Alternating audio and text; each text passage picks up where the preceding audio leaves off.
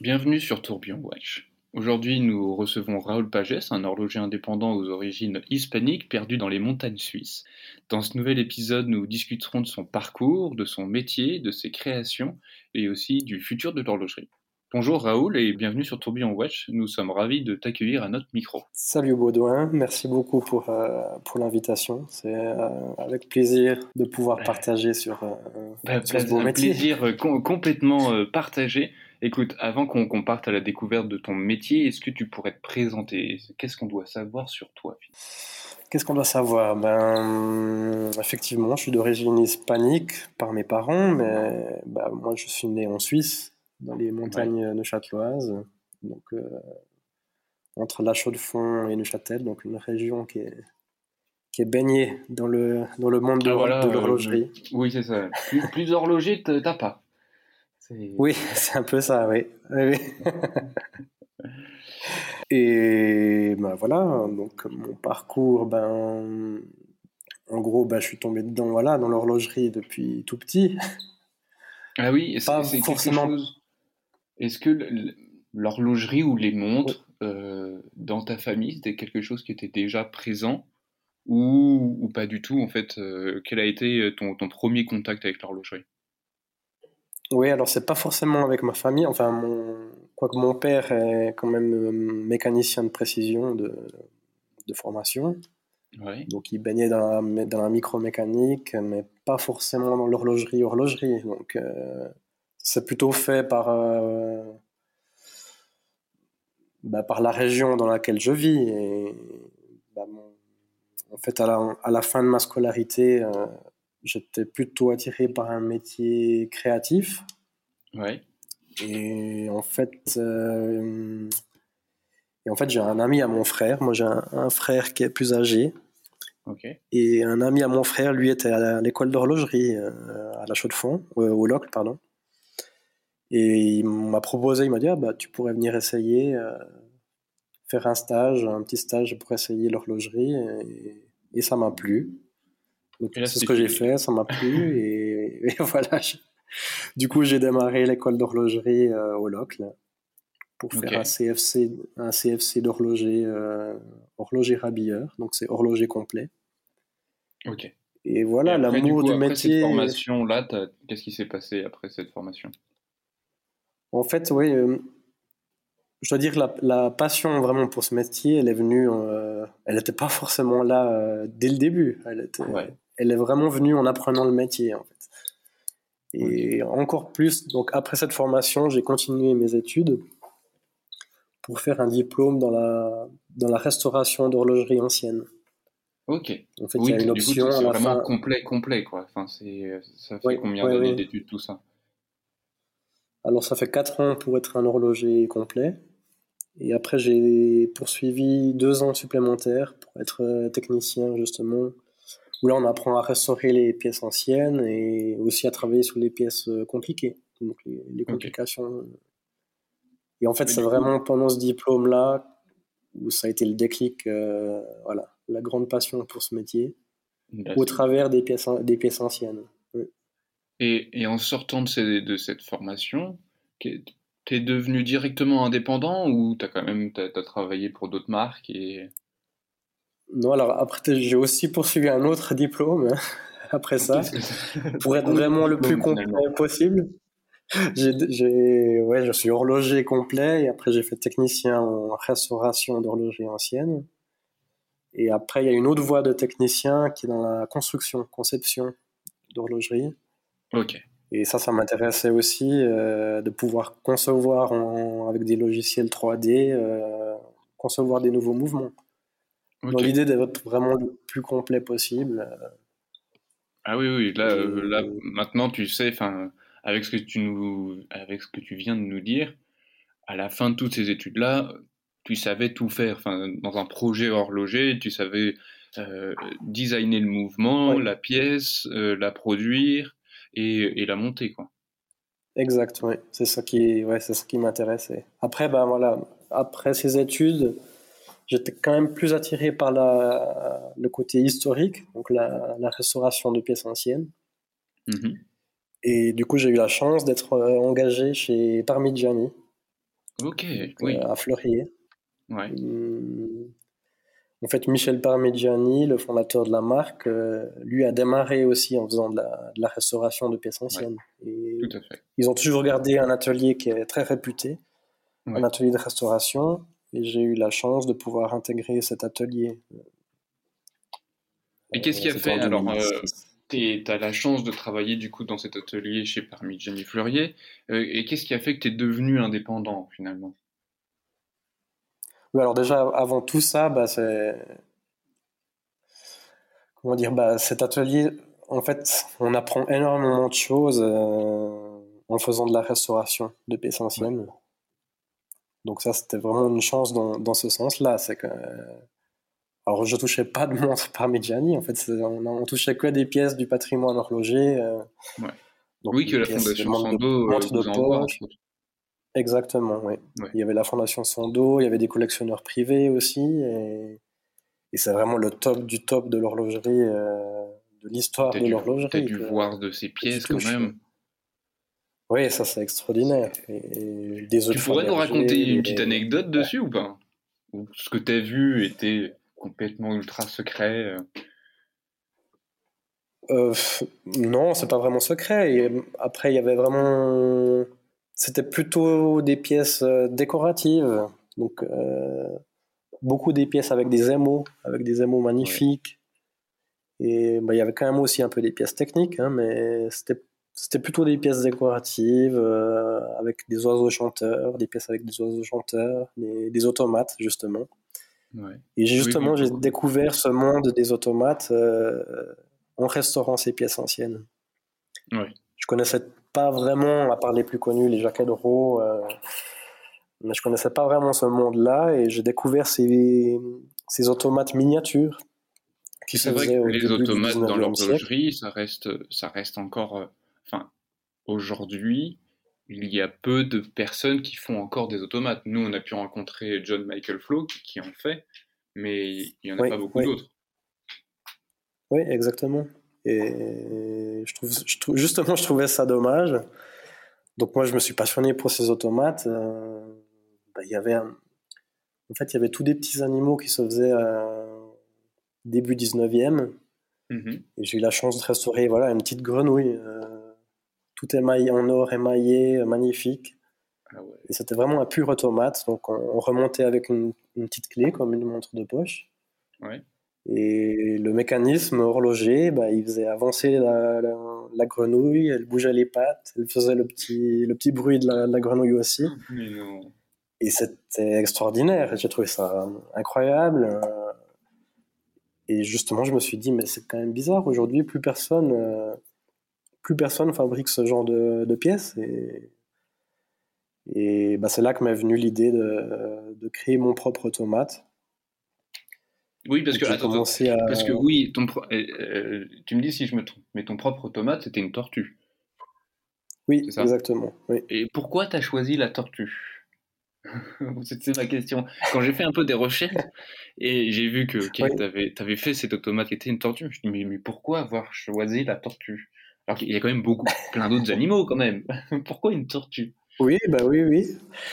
Alors justement, il y en a plein qui existent déjà, donc que j'ai eu la chance d'avoir entre les mains. Il y a eu, des, il y a eu bah, cette fameuse grenouille, il y a eu des petites chenilles, il y a eu euh, des souris qui s'est fait, il y a des, un cygne, des oiseaux. un pont, des oiseaux chanteurs.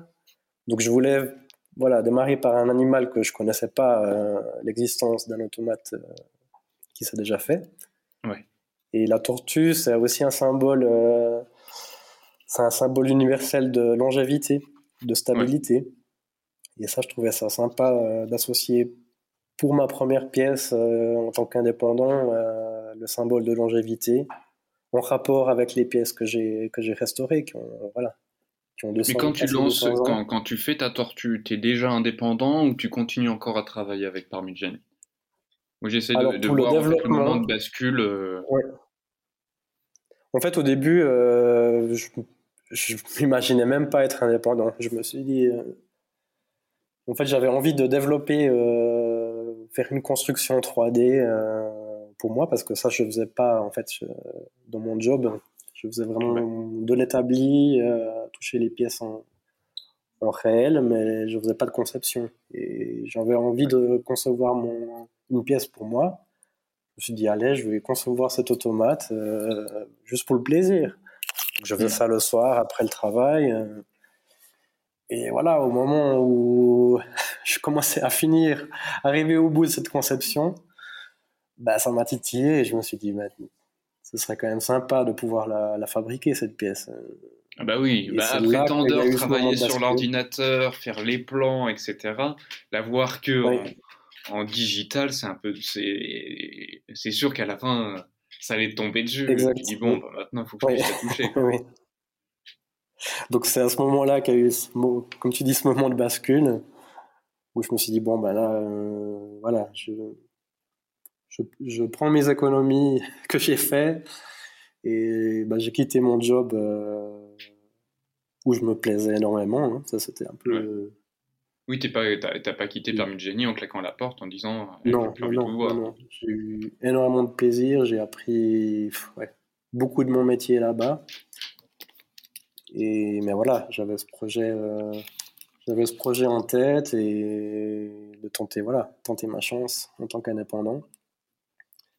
Donc c'est ce que j'ai fait, j'ai quitté et j'ai démarré ce projet, donc là le parti, la partie pratique, Mhm. Et là, l'idée en fait de cette pièce, c'était de vraiment tout fabriquer de manière euh, artisanale. Donc, euh, pas de pas de commande numérique, pas de CNC, euh, donc vraiment sur des machines traditionnelles, faire ce mouvement de A à Z. Donc là, j'ai mis une année complète à fabriquer à fabriquer le mouvement. Donc il y a un boulot ah énorme. Oui, c'est pas rien. Oui, oui, Donc voilà, toutes les pièces, tous les pignons, les roues, chaque vis, euh, les, les décorations du mouvement. Parce que pour pouvoir voir le mouvement, alors pour que les gens puissent s'imaginer, du coup c'est une petite tortue euh, qui est de couleur bleue, c'est ça? Oui, exactement. Et euh, on peut voir le, le, le mouvement, est-ce qu'il est visible quelque part? Est-ce qu'il faut enlever une partie pour pouvoir le voir? Alors en fait, c'est pas du tout. En fait, euh. Alors la, la, tortue est assez petite, hein, elle est un peu la taille d'une montre de poche, elle fait une dizaine de centimètres, euh, un peu moins. Ok. De la tête à la queue? De la tête à la queue, oui. Ouais. C'est une tortue en or blanc, donc euh, avec des gravures, hum, des gravures main, et les écailles en fait sont en émail. C'est un émail translucide bleu. Ok. Et en fait, on soulève la carapace et là, on découvre le mouvement euh, qui ressemble à un mouvement de montre, euh, de montre de poche, complètement décoré. Et en fait, on remonte avec une petite clé le mécanisme. Et quand on va déclencher la tortue, le, euh, bouton marche en fait du mécanisme. Et ben la tortue va s'animer, elle va avancer en bougeant ses pattes et en sortant et rentrant la tête, comme une, vraie tortue. Ah. Et le mouvement donc est visible quand on ouvre la carapace avec un système de charnière. Mhm. Et c'est aussi visible la partie ventrale de la tortue. Donc si on la retourne, on voit aussi le, mécanisme. Ok. Ok. Et ça, c'est quelque chose toutes les décorations dans les automates. Ah oui, parce que souvent c'est complètement fermé. Enfin, c'est pour pouvoir euh, oui, à voir l'intérieur, il fallait le démonter. Oui, oui, oui. Et c'était pas forcément décoré euh, très bien à l'époque. L'idée, c'était vraiment de rendre euh, le côté magique, en fait, de voir ces animaux qui bougent et on se demandait comment, comment ça fonctionne, euh, comment c'est possible. Et moi, je me suis dit, bah, aujourd'hui, on aime bien voir les mouvements dans les montres, donc autant le faire avec un, avec un automate. Bah bien sûr, oui, ça tient la route. oui. Et à propos de montres, parce que du coup, tu as l'automate que tu as fait. Maintenant, tu fais aussi des montres. Qu'est-ce qui. Pourquoi tu n'as pas continué sur les automates ou peut-être que tu continues à faire des automates? Et qu'est-ce qui a fait que tu es allé vers les montres? Bah Parce que je suis horloger. Euh, forcément, forcément bah, tu es titillé, tu as envie de. Voilà, en tant qu'horloger, tu as envie de faire ta, propre montre. Et c'est ce qui m'est arrivé après, après ce gros projet d'automate. j'avais quand même envie de montrer voilà, que, je suis horloger, que j'ai envie, j'ai envie de faire, voilà, comme tout horloger, le rêve de faire sa, sa propre montre. Ouais. Et, Donc après, voilà, je suis parti sur un projet euh, qui s'appelle Soberly Onyx. Mm-hmm.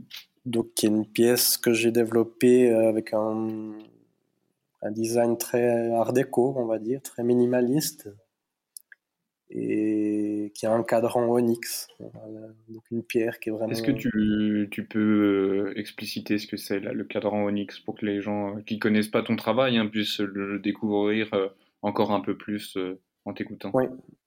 Oui, alors l'onyx, c'est vraiment une pierre euh, noire, vraiment. Et en fait, euh, donc là, toute la, toute la base du cadran est en onyx, poli.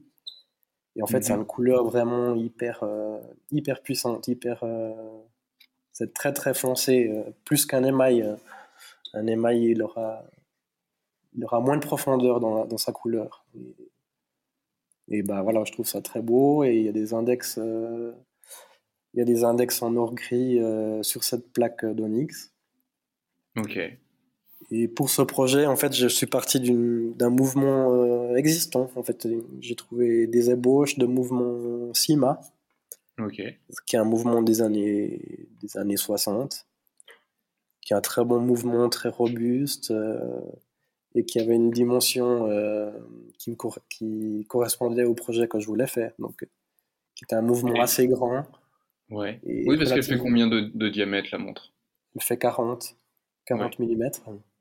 Et aussi, ce que je trouve pas mal du tout, là j'ai la photo sous les yeux, pour que les gens puissent un peu plus s'imaginer. Du coup, euh, c'est une montre avec une petite complication avec la petite seconde 6 heures, avec du coup les, les, deux, les deux aiguilles, et c'est vrai, les, les, index en or gris qui, qui, sont tout autour. Et en fait, euh, ce qui est intéressant, c'est que chaque index est relié par quelque chose. Je ne sais pas comment je pourrais exprimer ça. J'invite les gens à aller voir, aller voir la pièce. Mais, euh, mais sur la photo, je pense que ça doit être encore plus impressionnant en, vrai. Tu as, cette pierre noire qui, on a l'impression, elle, aspire tout. Elle aspire toute la, lumière qui arrive et réussir à voir. Enfin, je pense à l'œil nu, ça doit être encore mieux qu'en photo. Quoi. Oui, ça c'est vrai. Oui. Et ce qui est intéressant, c'est qu'il y a le, petit cadran des secondes. En fait, il est gravé euh, laser sur l'onyx. Ah ouais. Donc ça dépend vraiment du reflet qu'on a dans, dans le cadran. Si, selon la lumière, euh, si on voit le reflet dans, dans l'ombre ou dans la lumière, ça fait apparaître ou disparaître les gravures de, ah oui. du, petit cadran des secondes. Ça, c'est assez intéressant. C'est fou quand même à ce niveau-là. T'as dû t'amuser quand même. Hein. Oui, alors c'est pas moi qui grave, euh, qui grave l'Onyx. Ouais, mais. Mais, mais oui, c'est sympa. C'est...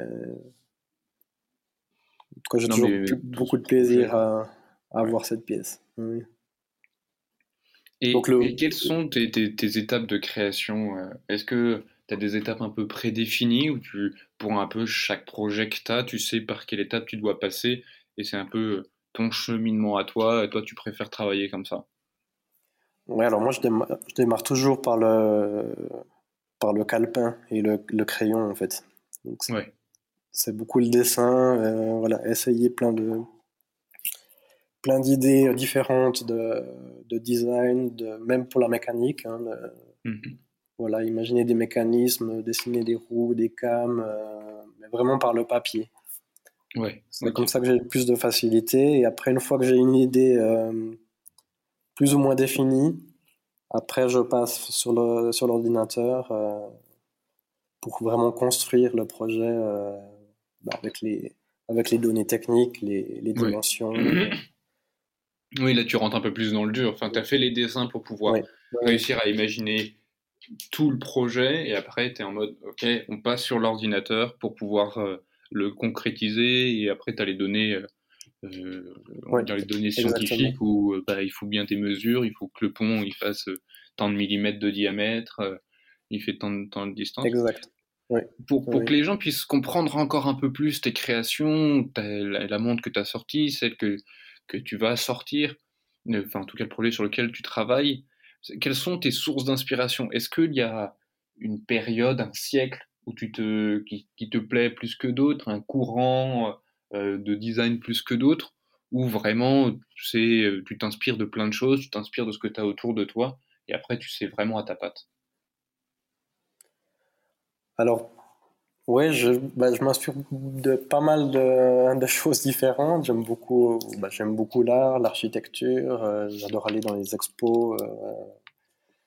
Après, bah, après, dans mon style, je crois qu'il y a vraiment quelque chose de. C'est ce, qui me parle. C'est j'aime les choses classiques, donc pas les. Je vais pas faire des choses extravagantes. oui, tu vas nous pas, tu vas pas nous sortir une, une Richard Mille, quoi. Euh, non, non, non. J'aime les choses classiques, mais qui ait quand même un petit twist euh, voilà, euh, contemporain. Euh. J'ai pas envie non plus de faire un, voilà, un cadran émail blanc avec des chiffres romains, un chemin de fer pour les minutes. Quoi. J'ai envie qu'il y ait quelque chose de moderne. Oui, quelque chose qui respecte la culture horlogère, mais qui, qui s'inscrit dans le 21e siècle. Exactement, oui ce qui n'est pas forcément facile. Hein, de, ah bah non, c'est tout un travail, mais euh, je pense que, que, que, tes calepins doivent regorger euh, de, de dessins, de réessayer, revenir. Non, ça c'est trop classique. Est-ce qu'on pourrait pas faire quelque chose d'un peu plus moderne? Le fait de, de, trouver l'idée du, du, laser sur, sur la pierre, je trouve ça absolument génial. Et c'est un processus, ton processus de création, c'est quelque chose tu as besoin de te retrouver tout seul et c'est vraiment toi, ton calepin, ou euh, bah, tu deviens un peu, euh, dans cette période de création, tu es un peu une éponge et euh, bah, tu vas discuter avec un autre ami horloger, un designer, un architecte, puis tu vas aller dans une expo, puis tu vas éventuellement discuter avec l'artiste. Comment tu, tu fonctionnes? Est-ce que c'est quelque chose de très personnel ou presque tu as besoin d'être dans ta cabane, tu sais, un peu genre l'artiste qui va, qui va faire sa création dans son coin, il a besoin de, de, de se concentrer à 100%, ou tu es en mode éponge et, et tu te nourris de, de, tout ce que tu as autour de toi C'est plutôt personnel, je dois dire. Ouais, c'est vrai que c'est souvent. Euh, alors j'adore aller m'inspirer de, de, différentes choses. Euh... Euh, ouais, différentes expos, euh, comme ça, mais c'est pas là forcément que je vais créer. Quand, vraiment, quand je dessine, quand je crée, j'ai vraiment besoin, comme tu dis, d'être vraiment dans mon monde, isolé, euh, au calme. Ouais. Et voilà, dessiner, dessiner, réessayer, corriger, modifier, faire, faire plein de différentes choses comme ça. Ouais. Ça, je pense que et c'est un long processus, c'est vrai ah que. Oui, ça, ça se fait pas en une semaine. Euh. Des fois, on croit avoir l'idée, et puis après, deux jours après, on se dit non, mais ça, ça va pas. non, c'est pas possible. Il faut changer. C'est bien. oui. Exactement, oui. D'ailleurs, c'est souvent, euh, pour, euh, c'est souvent assez intéressant de, bah, de retrouver maintenant dans mes calepins. Des fois, je regarde les premiers dessins de la Sober Onyx, par exemple, la pièce que j'ai bah, sortie. Et bah, on voit qu'on était vraiment loin du résultat final. il y a, combien, il y a combien de tentatives sur, sur cette montre-là? Je sais pas, c'est difficile à dire. Il y en a trop. oui. Il y a vraiment beaucoup de, de croquis, oui, c'est vrai.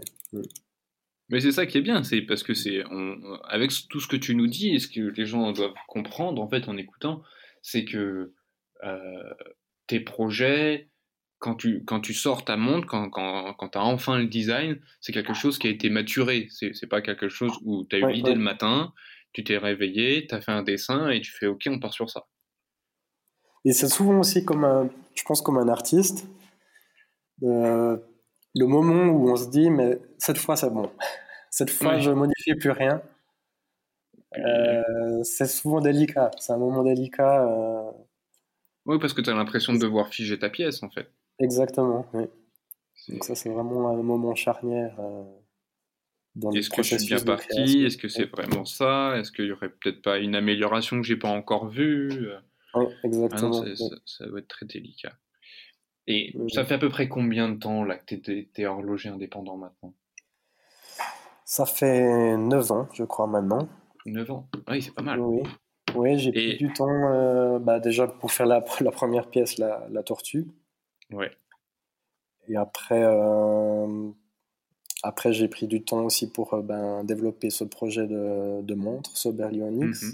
que j'ai fait en, en 10 exemplaires. En fait, c'était une édition limitée à 10 pièces. Ouais. Et maintenant, tout est vendu et tout est, tout est produit. Et pendant ce temps que bah, je produisais, j'ai développé en fait euh, mon, mon, futur projet en fait euh, sur lequel je suis en train de travailler, qui est cette fois sur le, je pars sur mon propre calibre. Ouais, j'ai tout développé euh, bah, durant ces années, et là je suis en train de produire les premiers prototypes. Ah ouais. il faut, on va suivre ça de, de, de près. Ça, tu peux compter sur nous. C'est sympa, ah oui. Et durant ces neuf années, qu'est-ce que tu as pu apprendre euh, en étant indépendant? Parce que pour, pour, que les gens puissent comprendre un petit peu tout ce monde des indépendants, alors nous on est très en contact avec les horlogers indépendants, c'est vraiment une partie de l'industrie horlogère qui nous plaît énormément. Euh, ce que les gens ne, enfin, pour que les personnes qui ne sont pas forcément entrepreneurs ou, dans, dans, ce milieu-là de, de, lancer des choses et d'être euh, son capitaine à bord, euh, il y, a, y, a, une forme de facilité quand tu es employé, là, éventuellement pour ton cas, quand tu étais chez Parmigiani, bah, ça roulait, tu vois, ton, ton planning, tu l'avais un peu par toi-même. Il y avait aussi pas vraiment de, de, de, questions financières qui se posaient parce que tu avais ton salaire qui, qui, qui tombait euh, de façon, une façon régulière. Et dès que tu deviens indépendant, bah, tout de suite, euh, tu deviens ton propre capitaine. Et après, bah, il faut avancer, euh, tu as un projet, tu dois faire attention aux coûts, et puis après, il faut trouver des clients aussi, parce que bah, il faut bien vendre tes pièces. Exact, oui. Et c'est ce qu'on essaie de mettre en avant. Et du coup, toi, durant ces neuf années, est-ce qu'il y a quelque chose où, que tu as pu apprendre sur toi? Tu t'es dit, tiens, je ne savais pas, euh, je ne me pensais pas capable de faire ça. Et, euh, mais j'ai réussi et j'ai avancé et j'ai beaucoup appris. Alors c'est justement tout ce qu'il y a à côté du processus de création en fait. C'est, bah, comme tu dis, c'est de, communiquer sur sa marque, de, de, se construire un réseau de journalistes, de collectionneurs. Hein.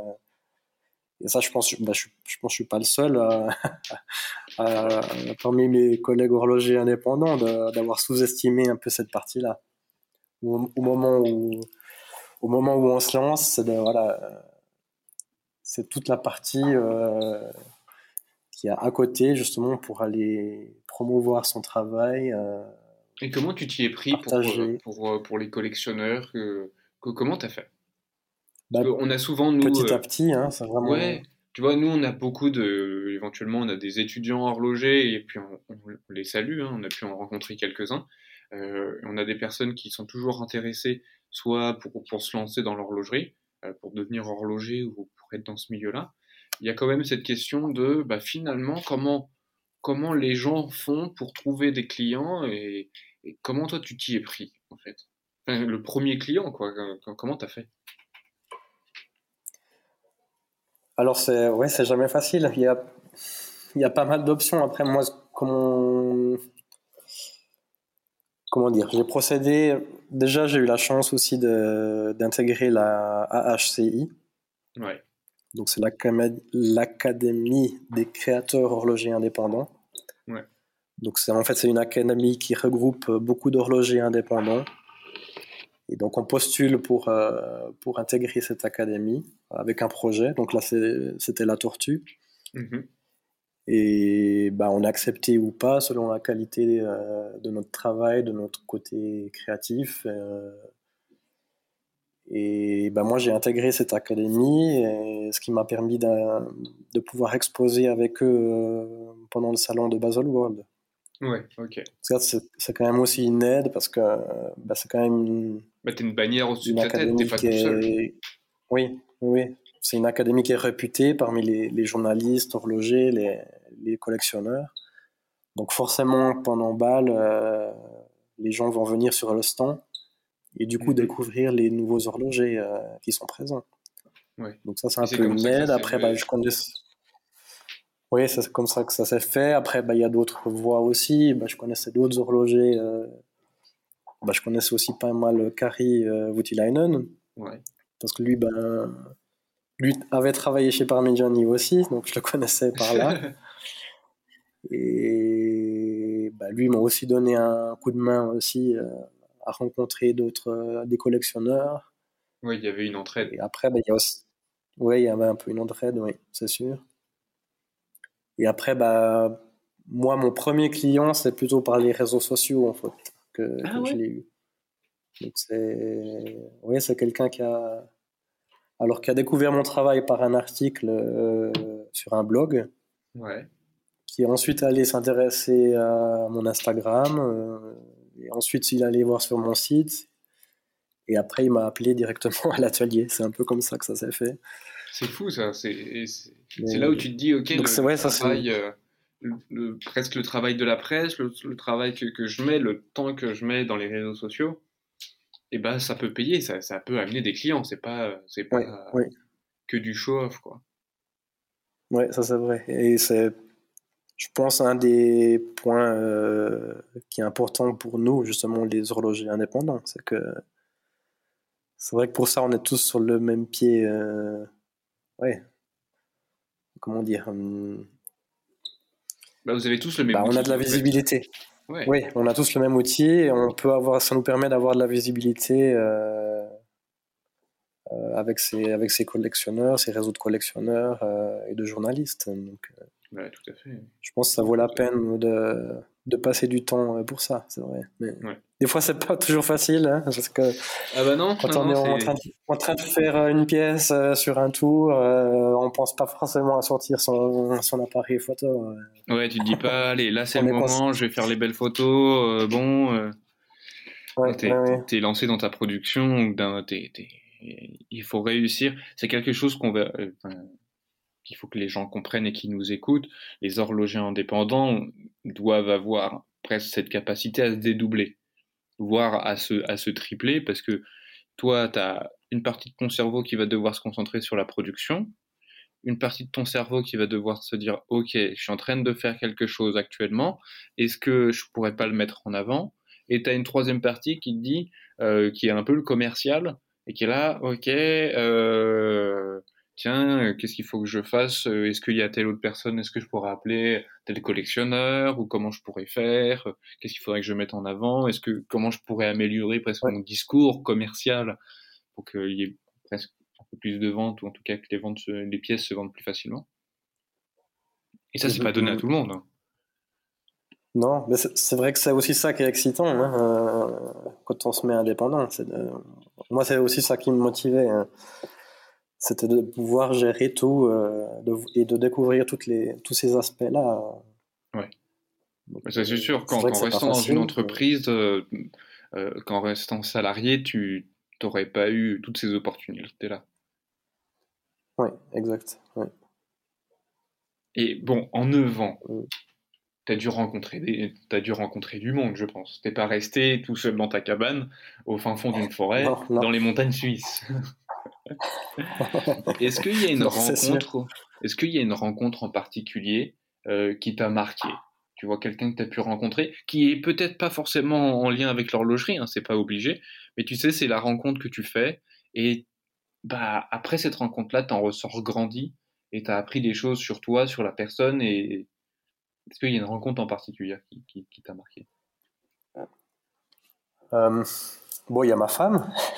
Bah oui, c'est un allié très important. Euh, oui, d'autant plus qu'elle est, euh, qu'elle est aussi dans le milieu horloger. Donc, c'est vrai que ça, ça aide. Donc, elle, elle travaillait pour, le, pour les, maisons de vente aux enchères, donc en tant que spécialiste dans les montres. Ouais. Et c'est vrai que c'est une sacrée, une sacrée aide de l'avoir à côté de moi.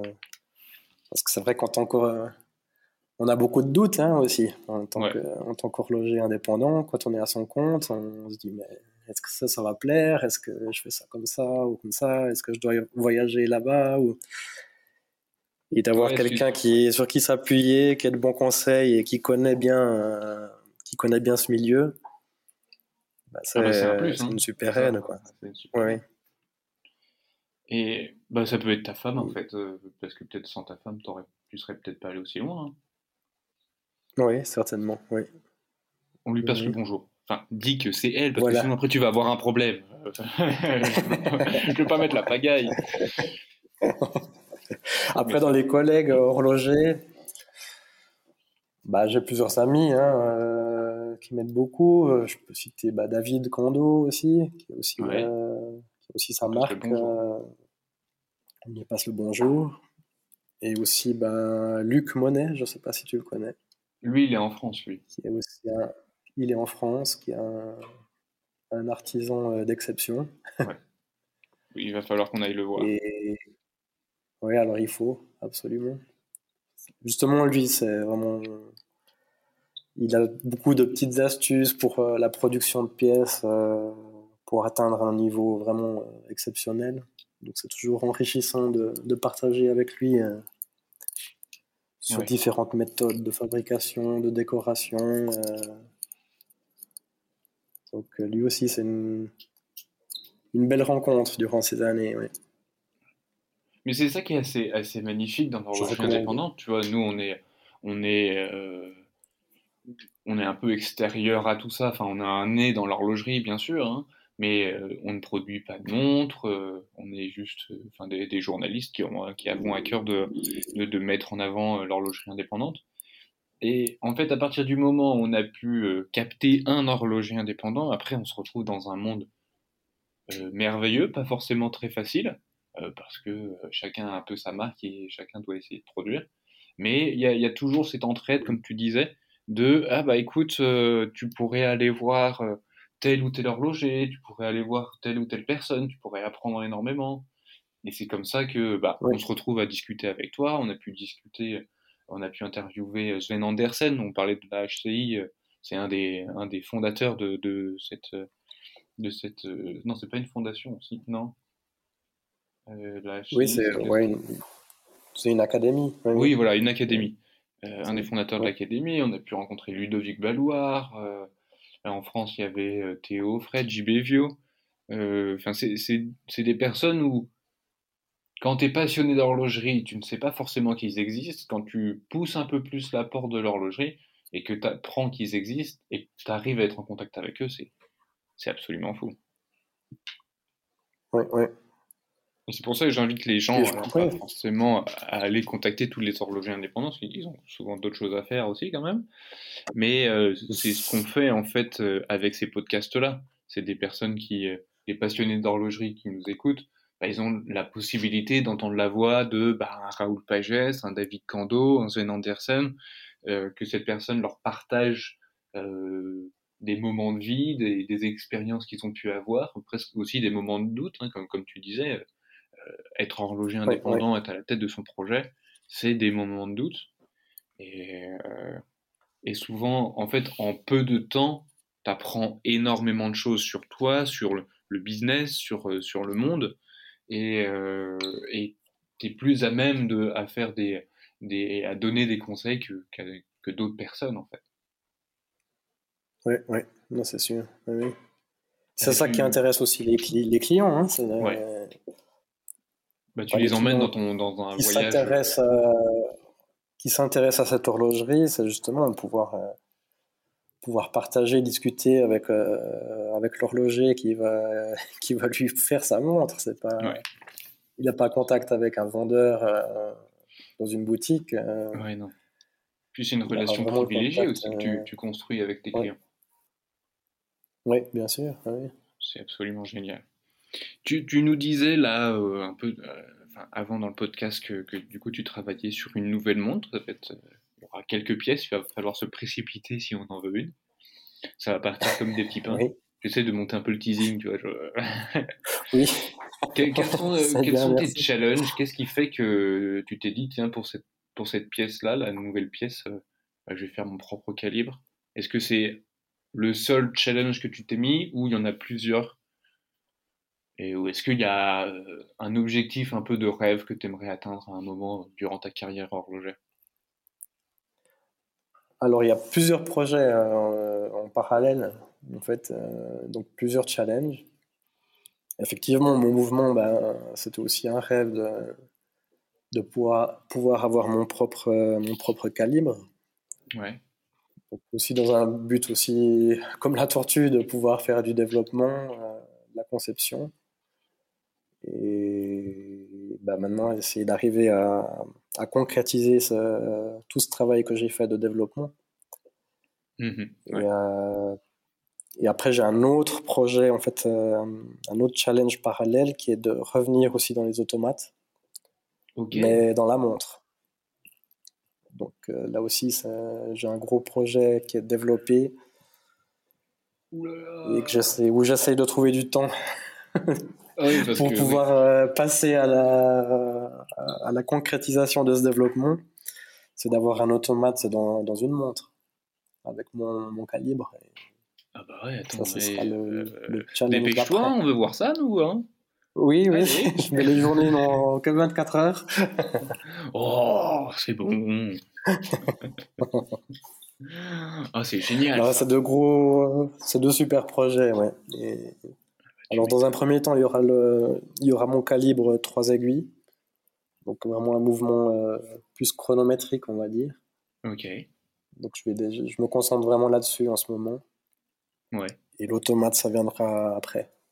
Ok. Oui. Ah bah écoute, euh, on te souhaite bon courage, en tout cas.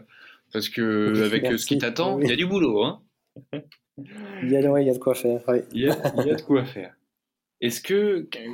Quel conseil tu donnerais au Raoul plus jeune, après toutes ces années d'expérience quel conseil tu te donnerais? Si là, le Raoul plus jeune ouvrait la porte de ton atelier, quel conseil tu lui donnerais? Oui. Euh... C'était pas une bonne idée. du tout. non, non, pas du tout. Bah, je dirais de justement mieux se préparer à, donc quand il démarre euh, son activité d'indépendant de mieux préparer justement tout ce côté commercial, euh, vente, euh, communication. Et, vrai concrètement, si, si, tu avais la possibilité de revenir en arrière, qu'est-ce que tu aurais amélioré un peu concrètement pour que les gens puissent s'imaginer Parce que dire euh, mieux préparer, on peut toujours mieux se préparer, mais à un moment donné, il faut se lancer. Est-ce qu'il y avait des points concrets où tu que tu pourrais partager? Dire sur tel point, s'il y a des gens qui veulent se lancer, euh, faites attention à ce point-là. Bah, c'est compliqué, hein, parce que c'est vrai que on peut pas vraiment développer un réseau de, voilà, de journalistes, de collectionneurs si on n'a rien à présenter. Hein, donc, euh, c'est ça qui est pas évident. On peut, c'est super d'avoir des contacts, euh, de connaître des gens avant de présenter quelque chose, mais il faut forcément avoir quelque chose à leur présenter. je veux dire, il y a ça. Après, bah, il y a aussi euh, le côté euh, presque humain. C'est que, en fait, au Raoul plus jeune, je lui conseillerais de, voilà, de de vaincre sa timidité. Je suis quelqu'un de très timide. Et d'avoir voilà, plus, plus confiance en soi quand, il s'agit de parler de son travail, euh, d'être plus à l'aise. Parce que c'est aussi ça, hein, si on a besoin de ça aussi, d'être. Euh, bah, il faut devenir communicant. Oui, exactement. Ce qui n'est pas forcément donné à tout le monde. Et, et c'est pas forcément mon, mon point fort. Je sais je m'améliore de jour en jour. De jour en jour. si tu veux, on peut essayer de faire des trainings si tu veux. On peut éventuellement te donner des, petits conseils euh, du haut de notre expérience pour, euh, pour améliorer tout ça. Mais c'est vrai. Mais c'est vrai que c'est la différence. C'est souvent le cas des indépendants. C'est que bah, les grandes marques ont des personnes très entraînées à ça, très à l'aise. Euh, et nous, on est des artisans. Souvent, souvent des, des, artisans, des horlogers têtus dans leur, euh, dans leur vallée, derrière leur, établi. Ah bah oui, il faut aller vous chercher. Hein. Il faut aller nous chercher. Des fois, on est un peu sauvage. mais ça ne mord pas, ça c'est pratique. Ça, ne mord pas. Sauf si ça a faim, mais là, il faut faire gaffe. Là. Et euh, on a un peu une, dernière question un petit peu générique euh, lié, au podcast. Et là, il va falloir que tu sortes ta, boule de cristal. Pour toi, elle ressemblera à quoi la montre du futur? Le monde du futur. Eh, eh oui, bah, je pense qu'il y aura de toute façon plusieurs euh, montres du futur. Comme il, y a... Bah, il y a des gens. Euh, je pense qu'il y aura toujours des Apple Watch dans le futur. Hein. Mhm. Après, au niveau des, des collectionneurs euh, plus avertis, je pense justement les indépendants, on a quelque chose à jouer là-dedans parce que je pense qu'avec justement avec les réseaux sociaux, euh, de plus en plus de monde, de, collectionneurs s'intéressent vraiment à entrer dans le détail de dans le détail du, de ce monde de l'horlogerie. Mm-hmm. Et plus, plus ces gens s'intéressent, euh, creusent, apprennent, eh ben, plus on découvre justement ces, ces artisans indépendants. ouais. Donc je pense qu'on a vraiment une carte à jouer là-dedans. Tout à fait. Après, bah, c'est à nous d'utiliser les bons outils, euh, de se donner de la peine pour, euh, pour y arriver. Et oui, il y a du boulot, hein il y a du boulot. Il y a du mais, mais c'est vrai qu'on a, qu'on constate qu'il y a quand même un intérêt de plus en plus fort de la part de collectionneurs et de passionnés d'horlogerie de s'intéresser encore plus à l'horlogerie indépendante.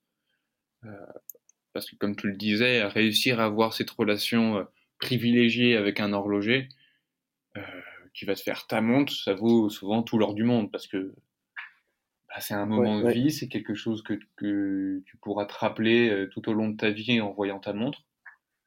Et, euh, et ça, c'est absolument génial. C'est une réelle opportunité que vous pouvez, que vous donnez aux collectionneurs, à vos clients et aux passionnés. Ouais, ouais, ouais. Moi, je pense aussi. Ouais, en tout cas, Raoul, merci encore de nous avoir accordé de ton temps. Merci beaucoup euh, pour cette discussion et on espère à, très bientôt. Merci à toi, c'était un plaisir. En tout cas, on va suivre ton actualité de près et on invite les gens euh, à suivre ça de près.